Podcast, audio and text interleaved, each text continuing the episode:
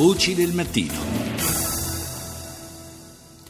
Le politiche per lo spazio e l'esigenza di garantire la sicurezza nazionale ed europea è il tema di cui si è parlato ieri pomeriggio a Roma in una conferenza organizzata dall'O I A I, l'Istituto per gli Affari Internazionali. Ne parliamo stamani con il generale Carmine Masiello, consigliere militare del Presidente del Consiglio, con alle spalle una lunga esperienza di missioni all'estero, dalla Somalia al Libano fino all'Afghanistan, dove è stato comandante del contingente internazionale nella regione occidentale del paese. Generale, buongiorno. Buongiorno, buongiorno a lei, buongiorno agli ascoltatori. Lei è anche coordinatore della cabina di regia eh, sullo spazio, dunque eh, è assolutamente la persona titolata per eh, spiegarci un po' in che direzione si, si sta andando eh, per eh, utilizzare al meglio le risorse tecnologiche con eh, l'uso di satelliti, droni e altro eh, per garantire la sicurezza europea, ma in particolare la nostra sicurezza nazionale.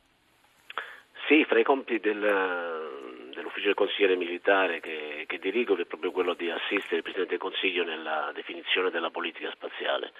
È proprio in tale contesto che è stata attivata da qualche anno una cabina di regia eh, interministeriale eh, alla quale partecipano anche attori privati.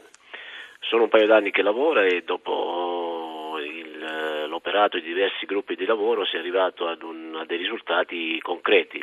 In particolare è stato realizzato un piano di Space Economy che prevede l'avvio di progetti di cofinanziamento fra pubblico, quindi regioni, Stato e privato, per una somma considerevole, che indirizza in maniera efficace i fondi per gli obiettivi che sono stati definiti da tutti gli attori.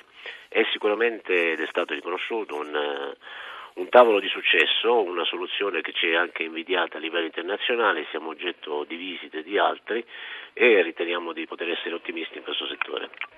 Ecco, c'è un'esigenza, visto il, anche il mutato quadro internazionale, anche eh, così il, i segnali che arrivano da oltreoceano, dall'amministrazione statunitense, c'è un'esigenza sempre maggiore, dicevo, eh, di organizzarsi in questo campo anche a livello eh, europeo e nazionale, anche perché non è detto che poi gli interessi sempre coincidano.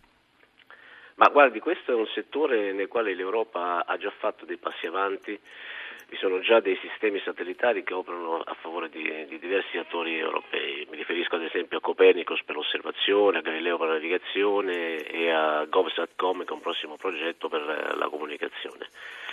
Il, sicuramente la politica spaziale europea può essere un catalizzatore per la difesa e la sicurezza europea, bisogna rendersi conto che questa politica spaziale deve essere non però la somma delle politiche spaziali nazionali, bisogna quindi mettere un po' da parte interessi di ognuno.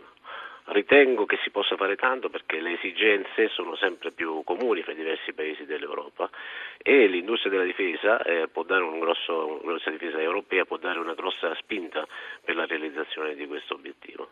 Vi sono tutte le condizioni per uh, progredire in questo settore, non soltanto nel settore dei satelliti, ma anche nel settore degli aerei teleguidati che lavorano ovviamente, usufruiscono dei servizi satellitari e anche su questo sono stati lanciati dei progetti europei. Il tutto federato da una capacità cyber non soltanto nazionale, ed sono di questi giorni le discussioni sulla riorganizzazione del settore a livello nazionale, dicevo anche una capacità cyber che deve sempre più guardare a un approccio multinazionale. Per un'ottimizzazione anche degli investimenti, ma anche per una maggiore efficacia probabilmente di questo tipo di operazioni di vigilanza che hanno una grande importanza per quanto riguarda la prevenzione, beh, la collaborazione, probabilmente l'integrazione anche tra il comparto militare e quello civile è fondamentale. Penso che questo sia uno dei settori nei quali la, la, la collaborazione fra i due settori sia, sia da ricercare sempre, sempre più. E facendo un discorso leggermente più articolato, basta pensare che il satellite militare fino a se stesso probabilmente è superato proprio dal fatto che la minaccia, come la intendiamo oggi, non è più soltanto militare. Una minaccia complessa, come la definiamo noi, ibrida, non può che corrispondere a una risposta ibrida, e una risposta ibrida è una risposta che è data da diversi attori, sia civili che militari di diverso tipo. Quindi integrando queste esigenze sicuramente il satellite può, può eh, rispondere a entrambi gli attori. Eh, questo ovviamente ha degli impatti anche sui costi, perché eh, capisce benissimo che costruire un satellite esclusivamente civile e un satellite esclusivamente militare a fronte di un solo satellite che, ancorché risponda ai requisiti militari, è sicuramente meno caro. Certo. È ovvio che bisogna passare dalla competizione alla cooperazione, ma su questo penso che più o meno tutti gli attori cominciano a capirlo. E quindi questa è davvero la sfida per il futuro. Grazie al generale Carmine Masiello per essere stato nostro ospite. Buona giornata.